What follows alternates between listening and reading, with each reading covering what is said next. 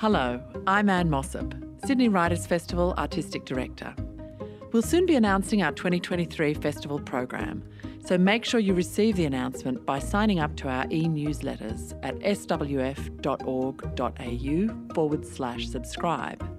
Until then, we hope you enjoy this podcast. Hello, everyone. My name's Sophie Black. I'm a writer, editor, and head of special projects at the Wheeler Centre. And on, on, behalf of the Sydney Writers Festival, I'd like to welcome you all to this conversation where everyone is actually an expert, except me. now, before we start, I'd like to acknowledge the Gadigal of the Eora Nation, the traditional custodians of this land, and pay respects to elders past and present.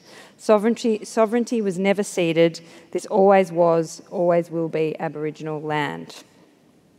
Now, we're a day out from the election, so there's a lot to unpack in the next hour.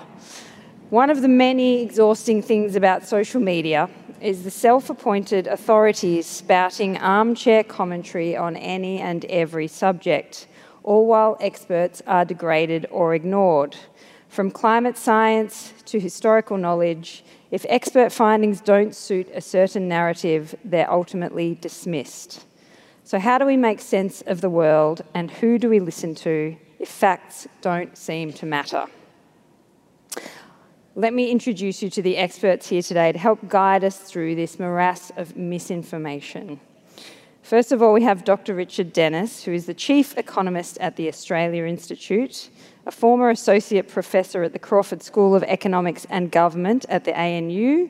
Richard also worked as Chief of Staff for the then leader of the Australian Democrats, Senator Natasha Stott Despoja, and as strategy advisor to the then leader of the Greens, Senator Bob Brown.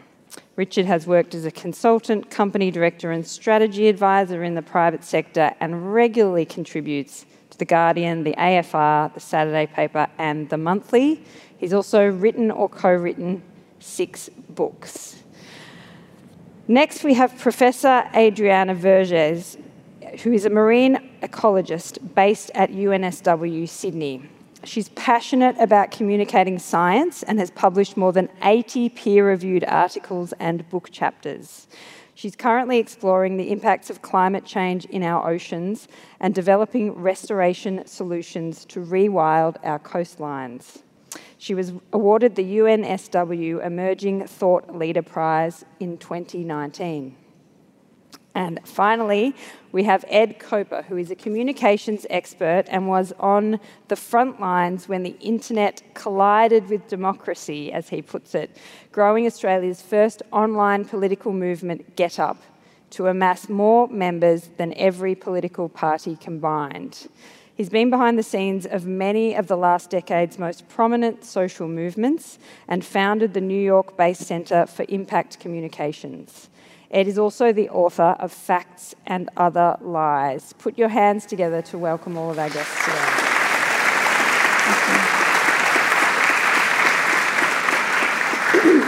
Okay, guys, so I want to start by casting your minds back to, say, around 15 years ago uh, on the internet. Okay, so that's like 10,000 years in internet years, but let's do it. We were all liking stuff on Facebook, we were learning how to tweet. Instagram didn't exist yet. The term TikTok referred to a kind of biscuit. Cast your minds back, and Ed, I'll start with you. What was the feeling then about the potential of the sort of dawn of the information age, as we like to refer to it? Uh, yes, back when uh, I would say we were more in control of our information diets. Mm. Uh, so there was a lot of optimism back then. Uh, and a lot of people had very utopian ideas about what the internet meant for information and opinions. Uh, and it was really heralded when it arrived that it could uh, it, it, could achieve a number of things that, uh, that were viewed as, as good. Um, it could give anyone access to information regardless of where they were in the world. Uh, you didn't need uh, a, a, a, library card, let alone you know a subscription to JSTOR, or um, you know have to go and, and go to some uh, you know, library uh, to, to find information, and, and it would connect us to each other.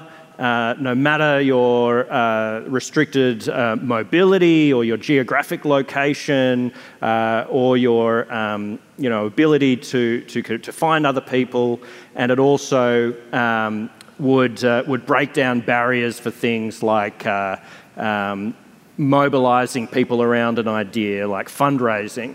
So you see the real um, uh, standard bearer of this, uh, this era for the internet was Barack Obama's 2008 presidential campaign, where he did all of those things to really upset the, uh, uh, the apple cart of, of, political campaign convention and raised a lot of money with a few donors. And remember, his slogan was hope. And that was really the slogan of the internet in, uh, in the early days. Now, that's contrasted with uh, the internet now, which I think is another four letter word starting with H, which is hate.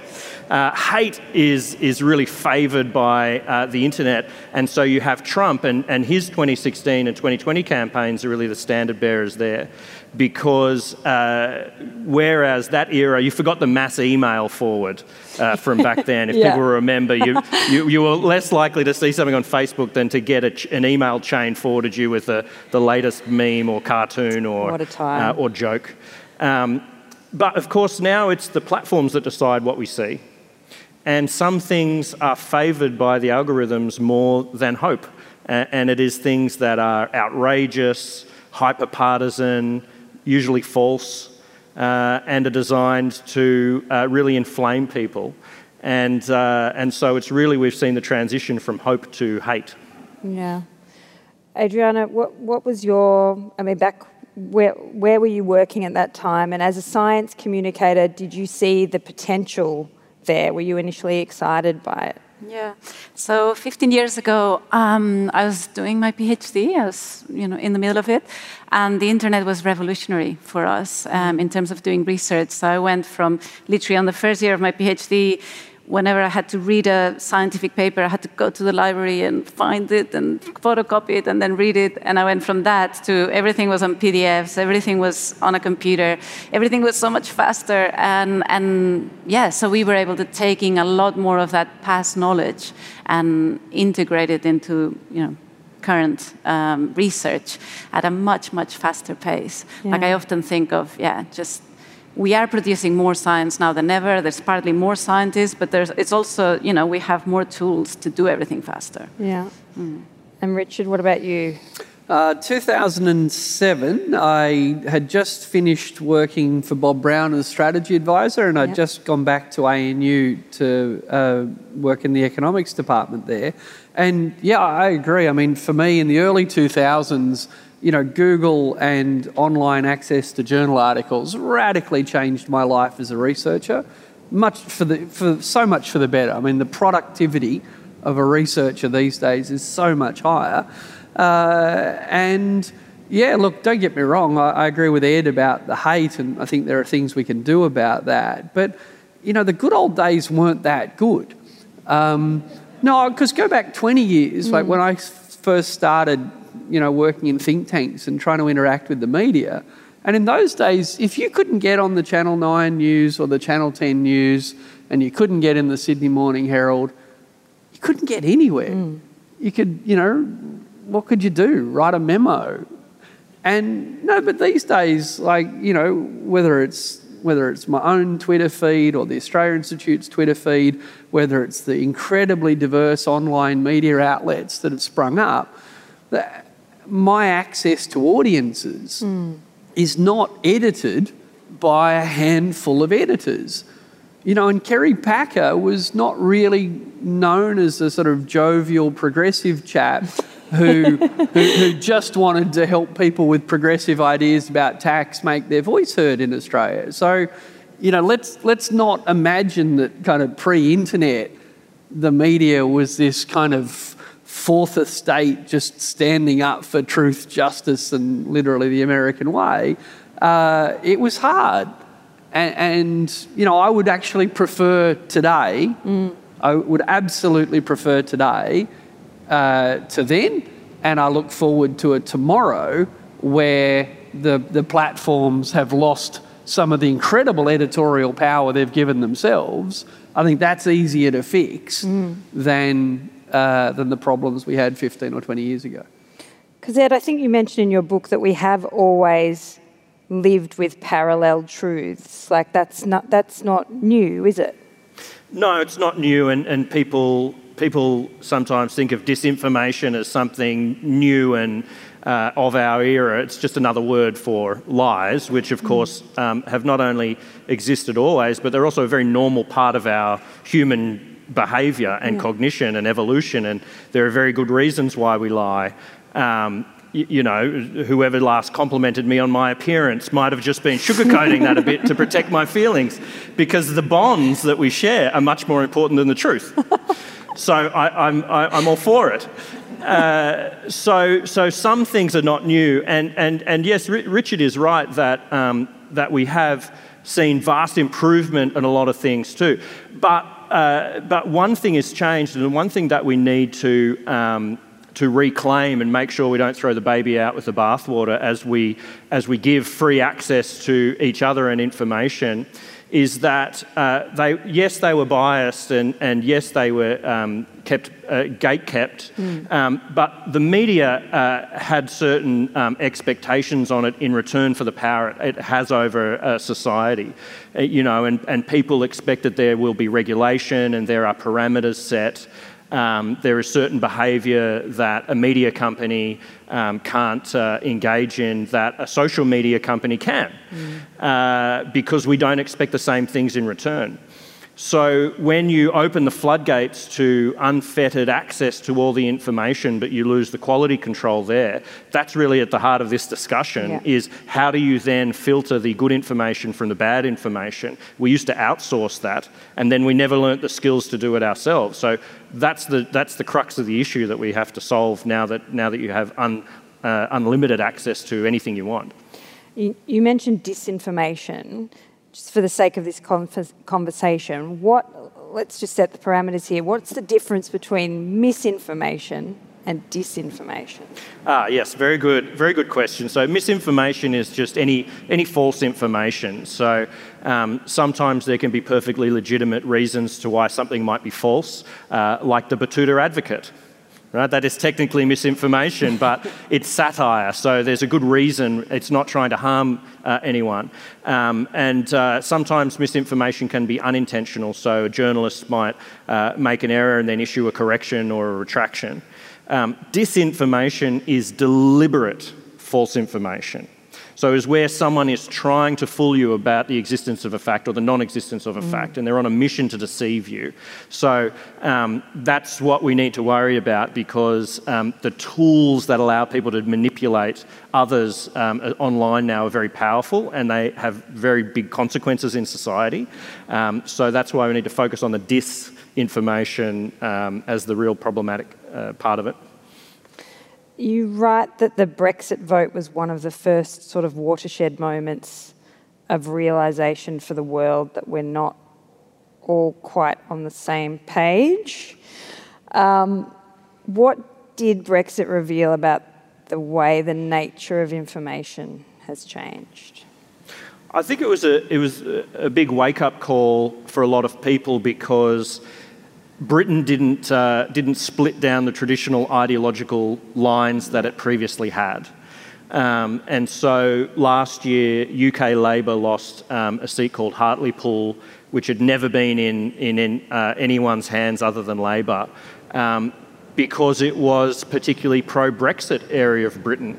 And Labor is seen to its supporters now to be pro Remain or pro Europe. Um, and so it fundamentally exposed new fault lines in society. And we're seeing something here similar at the moment in Australia, and we might all be surprised tomorrow uh, or tomorrow night when we see the results that something similar has happened here where have that rump of the electorate who are fiercely anti lockdown and mm. anti vaccine and anti mandates, where have they gone? Mm. Where have elements of Western Sydney that felt like they were treated unfairly mm. during lockdowns here? The UAP is trying to court their vote quite strongly. Um, what about in Melbourne, where people uh, um, gathered in violent protest against things? Now, the people in those protests weren't neatly split along party ideology yeah. or along socio demographic. They're new tribes that are forming in society, and we might be shocked tomorrow to wake up to find that we actually inhabit something that the UK found that they woke up to uh, post Brexit referendum. Well, speaking of surprises, of course, uh, after Brexit came the election of Donald Trump, much to the surprise of everyone, including the man himself.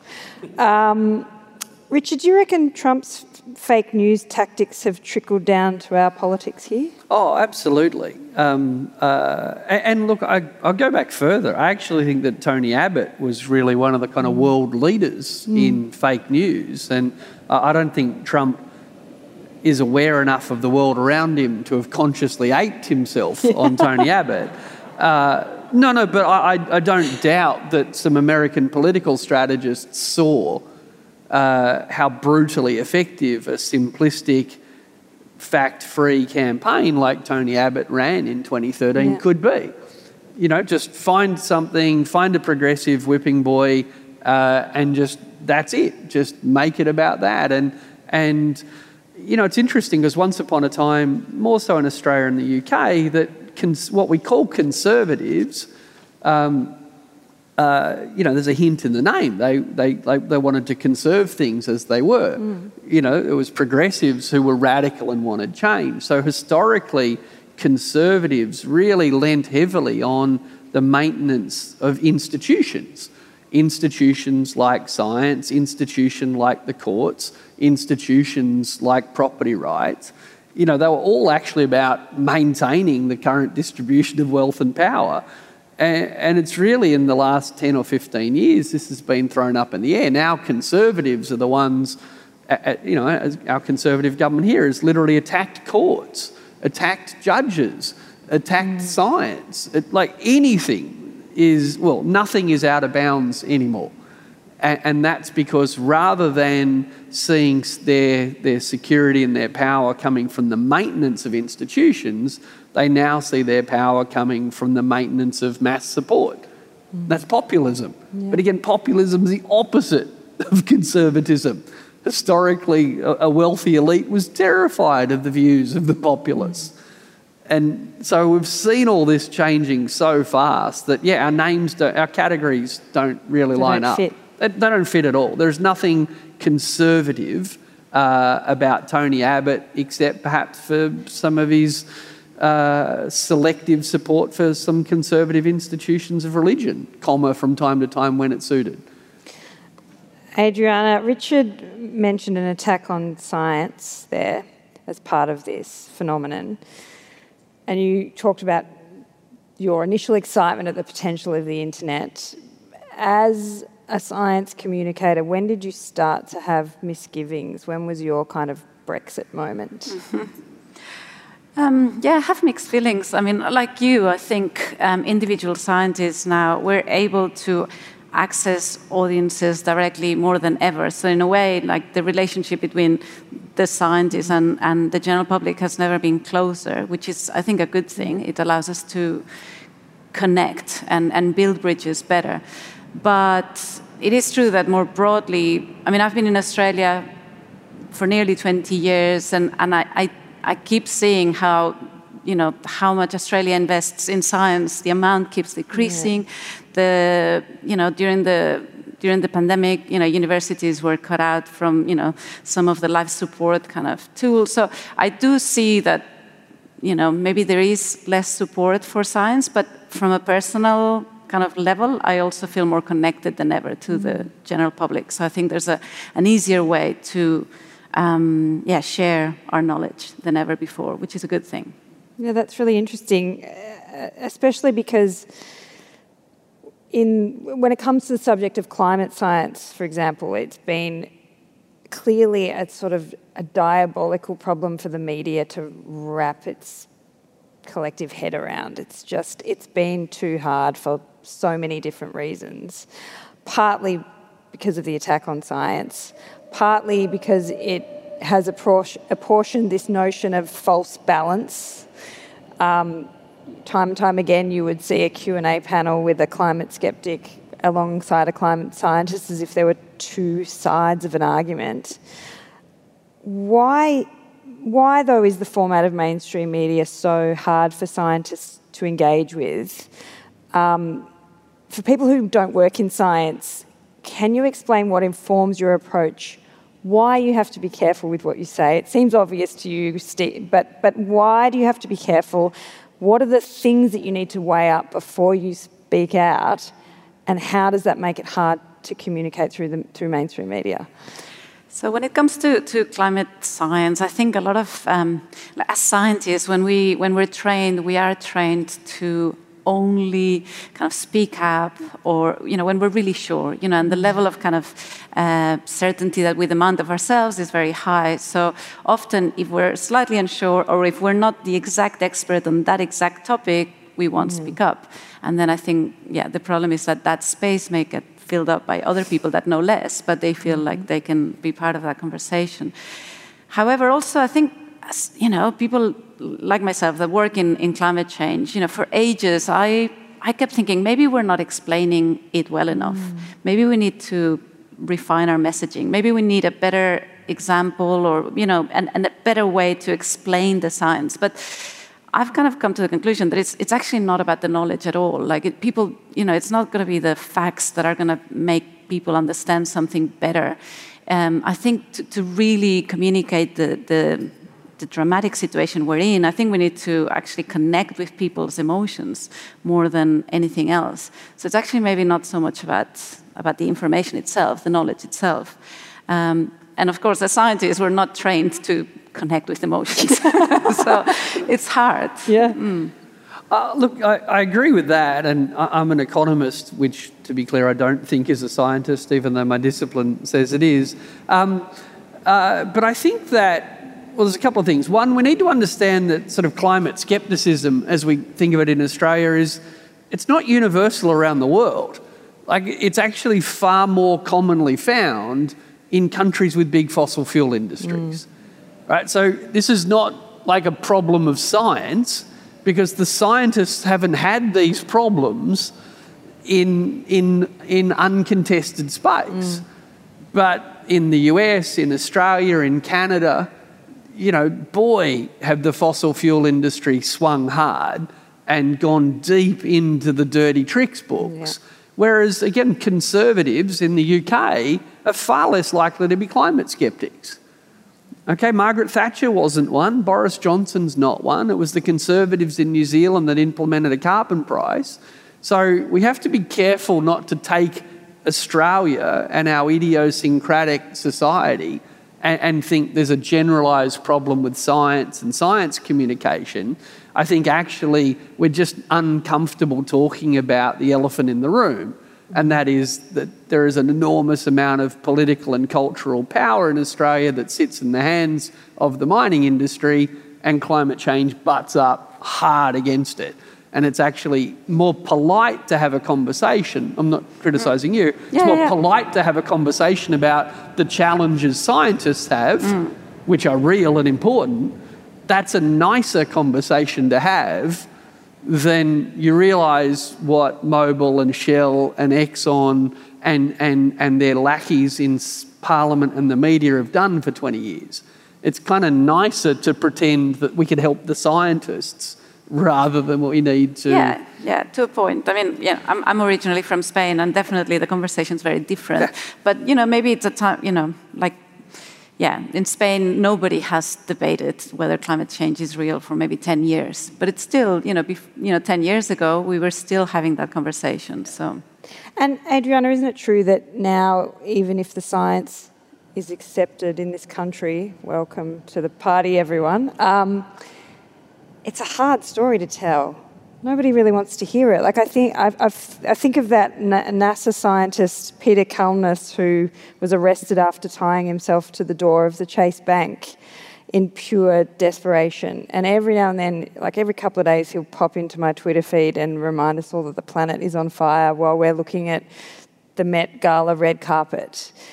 That must take a toll to feel like you're not being listened to. And yes, there's a powerful, you know, powerful lobby groups in this country that has contributed to that, but it's also because we just don't want to hear it, right? Yeah, which is yeah, it is definitely frustrating, and I think the situations yeah, it's a lot more dire and dramatic than than you would think by just reading the news. And I, I can't believe that it's. I mean, I know it is one of the main issues of the election this year, but um, you know, you look at the promises that the two main parties are are making, and they are not enough. So the conversation hasn't moved far enough, which is yeah, incredibly frustrating. I want to have unpick the notion of the armchair expert a bit. Um, and yes, there are many amazing things about social media, and it did shift the power imbalance between the huge media companies and, and uh, other voices. But it has created this idea of the armchair expert. But on the other hand, Ed, I wanted to ask you wh- what is wrong with that notion of questioning authority?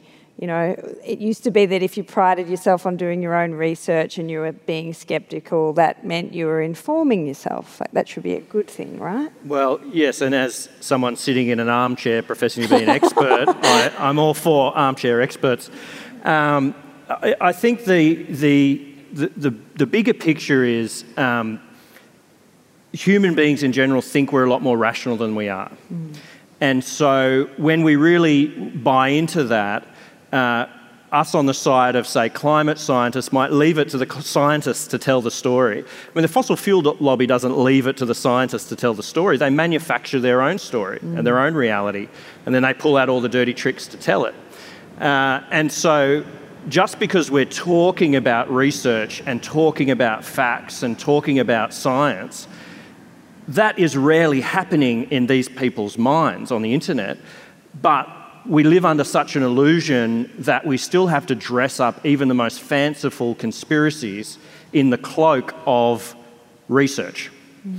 You know, so when someone says on the internet, do your research, that's not what they're saying at all. What they're really saying is, I have a contrary opinion, I'm a mm. contrarian, and I know this because I went and found out something surprising. Now, what they're expressing is, is really just uh, these deep cognitive uh, motivations to demonstrate superior knowledge or to connect with other like minded people mm. or to. Um, you know, there's a background going on there, but we, but we just dress it up in rationality. And that's part of the problem why we, we don't do a good job of addressing disinformation because we think that the facts speak for themselves. Now, we've got to come up with a better story. Human beings like stories. Mm. You, know, you're, you're a journalist and writer, you know that. Mm. And everyone knows that when, when any journalist goes to cover a, topic, they go and find a story to tell, to tell, um, to tell that. And so when you think that um, a story going head to head with another one, and, and one story is uh, Bill Gates has got a secret plot to control population by inventing a pandemic and administering uh, medicine to make people infertile so that we don't overpopulate the planet, when you think that story is not going to win over, no, there was a series of peer reviewed articles that incrementally led to a body of knowledge that we know as this immunology that led to an mRNA vaccine. You're kidding yourself. That story is always going to win. We don't tell the vaccine story in the same compelling way that, that uh, you know, people on the other side of it tell it. So just because we're talking about research, we, are just dressing up something which is much more primal, uh, which is the story that we're trying to tell. And as Adriana said, it's about appealing to people's emotions because mm-hmm. it turns out they're much more powerful than any other, any other kind of compulsion. I think another thing that we need to talk about here is the issue of trust, though. Richard, why do you think tr- trust in experts and authority is so eroded? Um, well, let's stick with climate. I, I think, and what I was saying before about conservatism. I, I, love it when it turns out I'm accidentally coherent. Um, like 20 years ago, 30 years ago, like think think back to the 1980s and concerns about genetic modification, GM crops. Mm. Whose side were the conservatives on? They were on the side of science. What were progressives worried about? Big pharma manipulating science. And, right? Climate change just smashed that to bits, mm. destroyed it. right? And now, and, and I remember when Greenpeace uh, broke into the CSIRO in Canberra and, and, and smashed up a whole bunch of crop experiments because they thought that CSIRO were kind of untrustworthy industry funded fronts for the GM industry. This is in the early 2000s.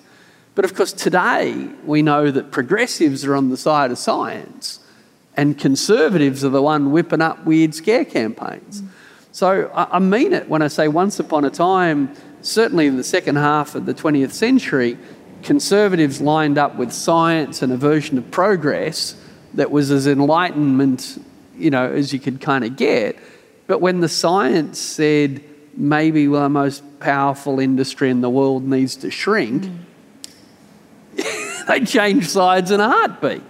So it's okay that people are you know, dubious about the science of GM. It's okay that people are dubious about the science of climate change. Um, you know, I, please, I don't mean this in any way to dismiss other people's beliefs, but I, I don't believe in any God. And I know people who do, and that's fine, but there's not a lot of science behind a belief in God. Mm. You know, Australia is the land of mateship and, and, and, and equality. God, all of the objective data says that the opposite is true. We punch down, and we punch down hard. And Look how we treat refugees. So the stories we tell have always been out of sync with mm. reality. The question is how far. But you ask about trust. Well, I think at one point in Australia, trust got between the fossil fuels industry and its profit. And if they had to knock down science, mm. so be it. Didn't happen in Spain, didn't happen in the UK. But crazy stuff happened in the UK, different crazy stuff. You know, so when I go overseas and talk about how Australia is planning not to transition away from fossil fuels, but to double our coal exports and treble our gas exports, people think, oh, What are you, mad? And then I say to them, Oh, have you talked to the Americans about gun ownership? No, but think about it. Like, Americans believe that owning guns will make them safe. Mm. Okay, the Japanese think killing whales is really important, even though they didn't really do it before World War II. So every country does some dumb stuff every country decides, you know, where to spend its dumbness. Um, no, it's okay, like because we're not hyper rational beings all the time. But I think what's new in Australia and what the internet makes a lot easier is the dumbness can spread. Mm. Right? It's really contagious on the internet. Um, but you know the opposite's true. When I try to point out to Australian conservatives how come all the conservatives in other countries don't share your concerns about climate science?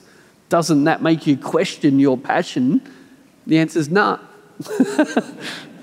so, you know, it can spread, but when we want to put up our boundaries, we, we, we can and we do. And, and, I, and I think we just need to be far more open and understanding about our own foibles, our friends' foibles, mm. our historic foibles, and not just think that foibles are new. Like Americans genuinely believe that machine guns make them safe. I mean, it, and to everyone else in the world looking in, it's terrifying. Mm. But no one can seek office in the US saying, let's fix that. Right? So we have to kind of be a bit kind to ourselves even when we're exposing our inanity. I want to talk about wellness for a moment, um, or another word for it, health. Um, Ed, you know, this, this trust has eroded from not just, um, you know, positions of science or, or political leaders. It extends to doctors. And I, I, in your book, you write a little bit around how the informa- information architecture now makes it easier for us to cherry pick information and decide who we're going to listen to and who we're not going to listen to how, how has it made it easier for people to, to listen to, not just listen to people, but almost like switch allegiance, like they're, they're joining a team for, of the likes of people like Pete, Pete Evans, for example? Who you would say is not a scientist? yes. I'll, I'll go there, yeah. Um, I'll say that. Look, he's a, he's, a, he's a great cook. Um, this goes back to what some of the things we've touched on already. So, so one of them is these new tribal fault lines Yeah. that are happening. So these anti-lockdown protests might you might be as likely to find a, a fringe neo-Nazi violent extremist as a wellness hippie influencer. Yeah. Um, and, uh, and, you know, what, what Richard said about uh, the CSIRO being the villain uh, in the early 2000s, uh, you know, we've seen a, a similar thing. Um, a lot of the, uh, the wellness uh, movement came out of a mistrust in the pharmaceutical industry, which was not misplaced.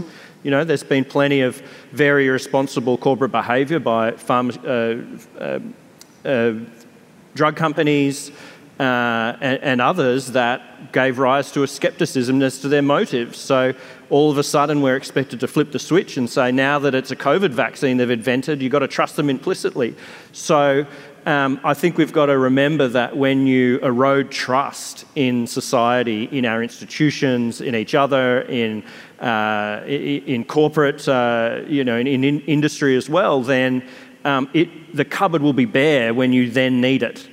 Uh, and that's what we've seen during the pandemic, and, and that was a large part of the problem. Uh, so the wellness industry is, um, is really one of the consequences where you do give unlimited access to all the information that you need, people can lead themselves wherever they want to go. So you might have experienced this if you've ever Googled your symptoms when you're not well, and uh, with enough Googling, you Don't it, invariably have terminal cancer, right? Well, no matter what the symptom is. So, this is the reality when you get your information about health.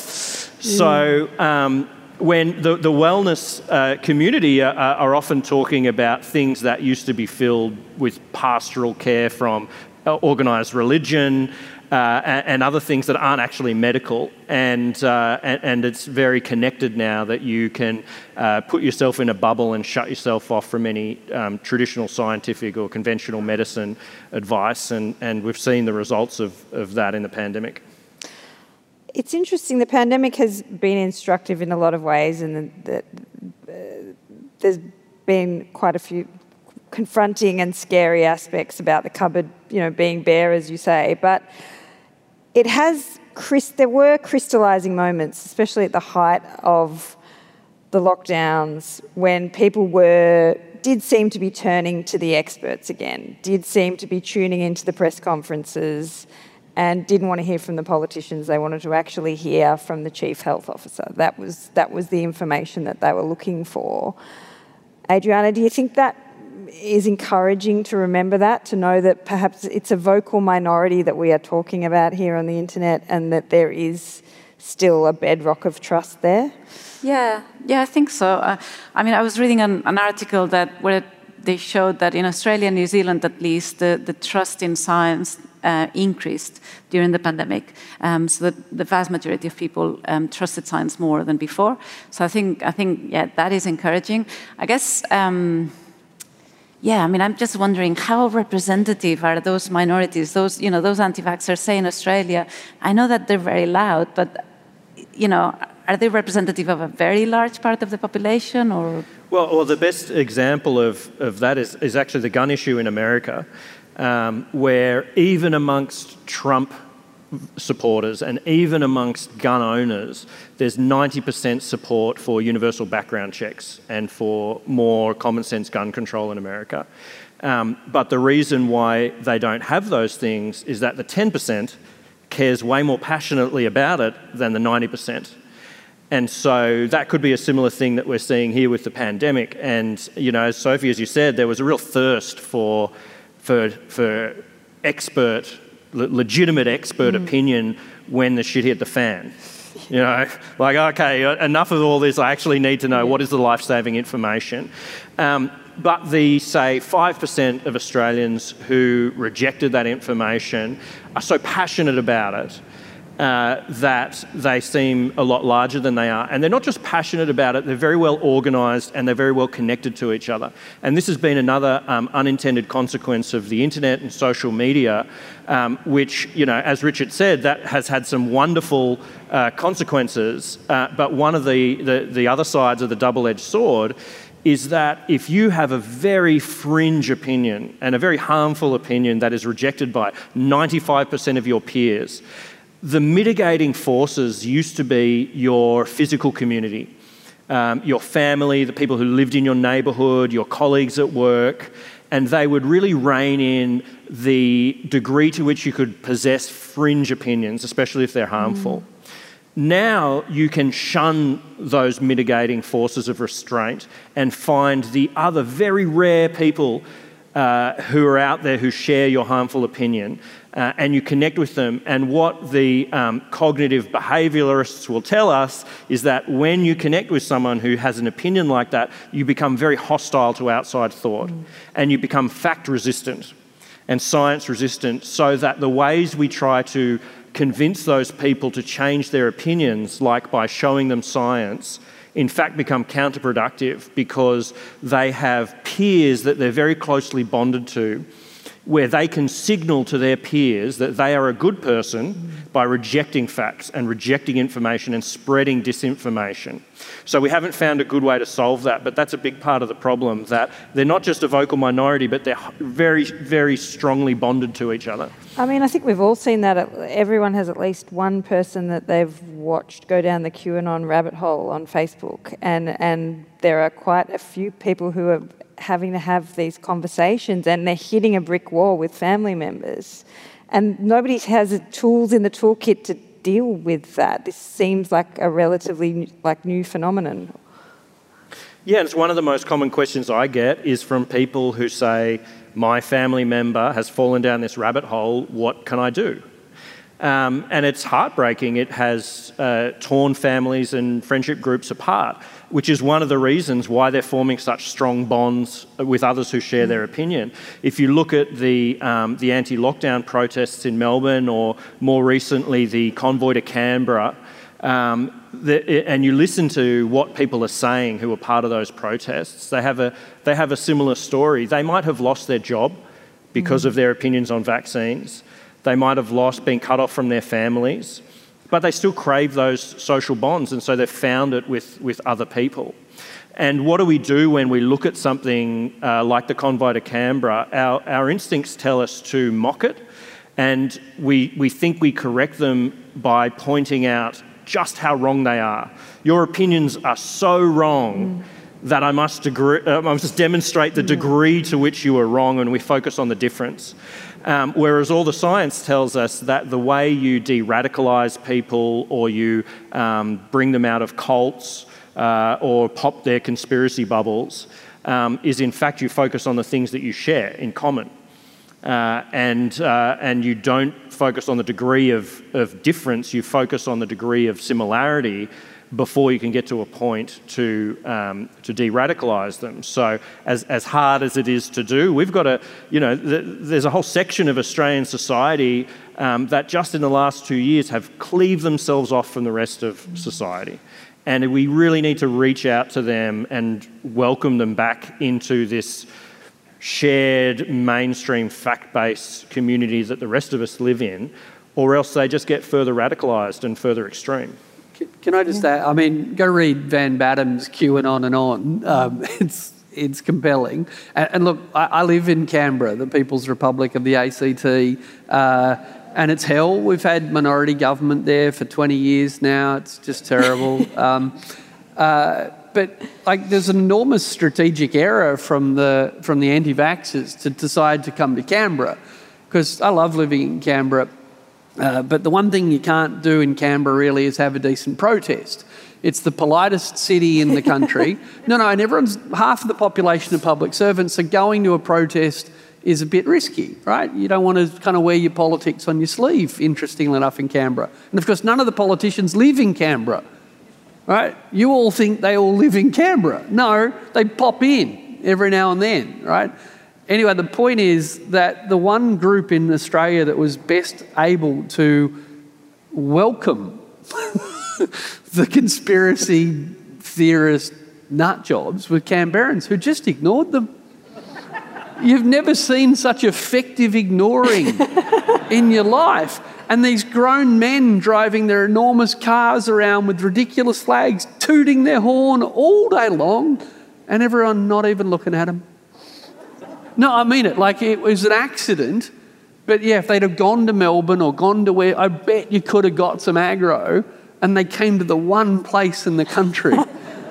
and they just, I felt actually sorry for them because, no, no, it didn't matter what they did. And I was at the shops one day, and this guy pulled up in a disabled park out the front of the supermarket, barged in, no mask. And this lovely 50 year old woman stopped him and said, You know, you can't come in without a mask. And he started off on his high horse, and she said, Look, if you tell me what you'd like, I'll go and get it for you. and he was just beaten. like he was just a husk of a man. And, and he didn't even know what he wanted. and he settled on, oh, just get us some eggs. but he didn't actually, he wanted a confrontation. And he got welcomed by this lovely woman that went and offered him a, a curated shopping experience. So uh, we need to set her on the QAnon. QAnon well, no, but, but it, it's right. Like being right at people. Yeah being right at people is another form of performance art. Yeah. And, and, the most common political advice I give people is how is being right working for you? Yeah. Do you want to go and be right at them again? Yeah. You know, well, well that, because, no, because if you're trying to solve a problem, that's different from being right. And I think that's where the facts and expertise, like being right is not a winning strategy in a lot of games. Well, you mentioned Canberra, Richard, so we're going to have to talk about it. We're a day out from Roundabouts, election. it's terrible. Don't come. But I'm going to give people a chance to ask questions, and there's a microphone at either end of the room. So if you start to approach, but we're going to talk about the election campaign because we've got one day left. And I just want to sound you out. Richard, do you think the election campaign coverage has been particularly worse this time around? Or do we say that every cycle? And does this kind of coverage enable politicians to lie, deny, or at least fudge the facts? Uh, yeah, it's worse. I've watched politics at close range for more than 20 years, and this is worse than it's ever been, would be my sense. Uh, I mean, let me give you a simple example. We've been told in Australia for 20 years that the number one thing we need to do to fix the economy is run a budget surplus. That was a lie. America has, you know, the last president to deliver a budget surplus was Bill Clinton. No one cares. The last UK Prime Minister to deliver a budget surplus with Tony Blair. No one cares. But in Australia, like America's got machine guns, we've got budget surpluses. Um, so we've told ourselves this lie forever. Now we've got a trillion dollars in debt, the biggest deficit we've ever seen. Neither party's mentioned it. No, that, that's fine. But no one, there was no apology. Mm. Like, oh, you know, for 20 years we told you the one thing we had to do was wrong and we changed our minds. So, big picture, we're just silent about climate change, really. We're silent about the, the thing we were told was important that wasn't. And the media's behaviour has just been disgraceful at press conferences, mm. where, and I, you know, I'll just wrap up on this point. I mean, we kind of take the idea of the, the, the, hero journalist, the fourth estate, doing it for democracy so seriously that we've put journalism and the media on a bit of a pedestal. And let's be clear, there are really nice priests out there and there's some terrible ones. There are some really nice politicians out there and there are some terrible ones. There are some really nice business leaders and there are some terrible ones. Our language doesn't even allow us to talk about terrible journalists. Do you know what I mean? Like to attack a bad journalist is to attack journalism. And historically, to Ed's point earlier, yeah, there was this sort of sense of responsibility in the media, you know, that you at least had to keep up appearances of objectivity. Mm. Well, let's just be honest, those days are gone. There is nothing objective about what's happened in Australian press conferences. There's nothing objective about what's happened on the front page of newspapers. Uh, in good news, hasn't shifted a vote. Well, I think it was a, one of the biggest unintended consequences that I didn't answer in your first question to you know bookend it there of the internet coming along was it destroyed the media industry as we know it. Yeah. Um, I mean, who would be a journalist these days? The entire business model of our news media industry collapsed in the 1990s. when, uh, when the internet came along because it showed that information is not profitable. And so, where does that leave a company that turns a profit, in theory, by providing information? They can't. They've done one of three, one of three things. They're either publicly funded, so uh, uh the ABC is wonderful, but we all know uh, the political interference that, that mm. hamstrings it in terms of this fake balance we're talking about. Um, clickbait works. Mm-hmm. That's not news, that's celebrity gossip that's, you know, crocodile stories. I saw that the crocodile just picked uh, Albo as winner, wonderfully clickbaity. um, and the other thing that is profitable is opinion and hyperpartisan opinion.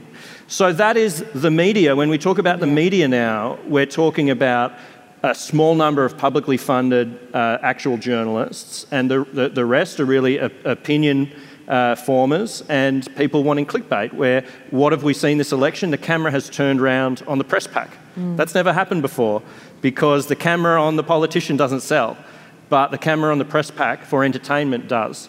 So the elephant in the room, again, is just this breakdown of, of our entire information ecosystem. And further to that, with the lack of resources, and there's a lack of kind of um, experience in that press pack now, is, which is what we're seeing now, and that's what a lot of the remaining senior journalists are talking about. There used to be a hierarchy there, it was there for a reason. People, experienced journos like Laurie Oakes, would be launching the questions, and you're seeing this kind of inexperience bear out in the press packs now. W- would you go to journalism school now knowing that there's probably not a job for you at the end of it? Well, I, I go further. I mean, unfortunately, no one will say this out loud, so I will.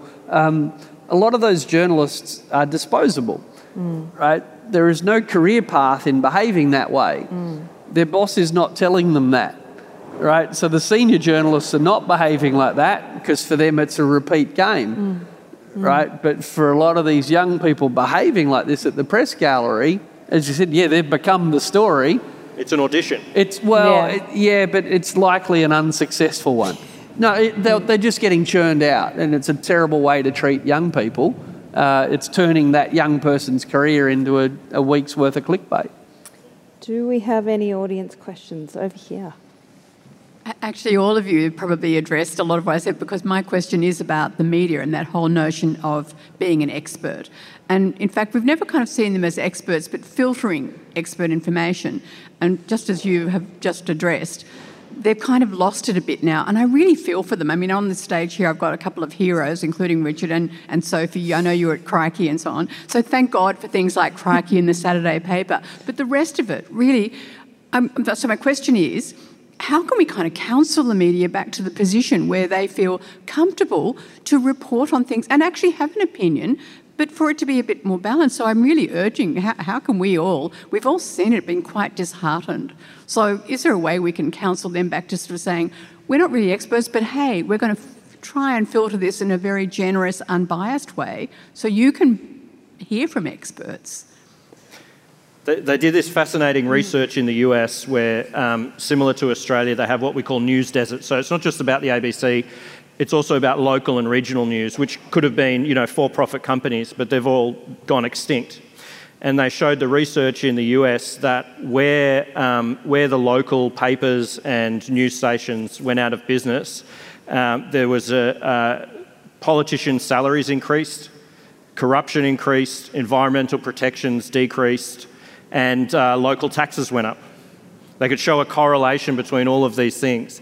So the solutions here are, you know, kind of twofold. One, we need to invest in, in our national public broadcasters, but two, we also need to invest in local and regional news and reinvent some, some uh, business models there, whether they're backed by crowdfunding and philanthropy or there's some way to um, have some hybrid model, but that, that's a big part of the problem. It's also about the frenetic pace of news now too, and this kind of unfillable hole that we're trying, this gaping maw that we're just throwing stuff into as well. I mean, that's something that every young journalist is battling these days too, isn't that right? Uh, look, it is, and, and unfortunately, again, we want to talk about the media like it's special, but actually, to the extent it's provided by companies making a profit, it's just a product. Uh, and think about the time and effort that used to go into editing a feature length film mm. and compare that to the fact that Netflix wants longer content, not shorter. Right? Think about how free to air TV thought that a 48 minute program couldn't be longer because 12 minutes of ad and hours mattered, but Netflix needs thousands of hours of stuff. So the commercial pressures to edit have gone.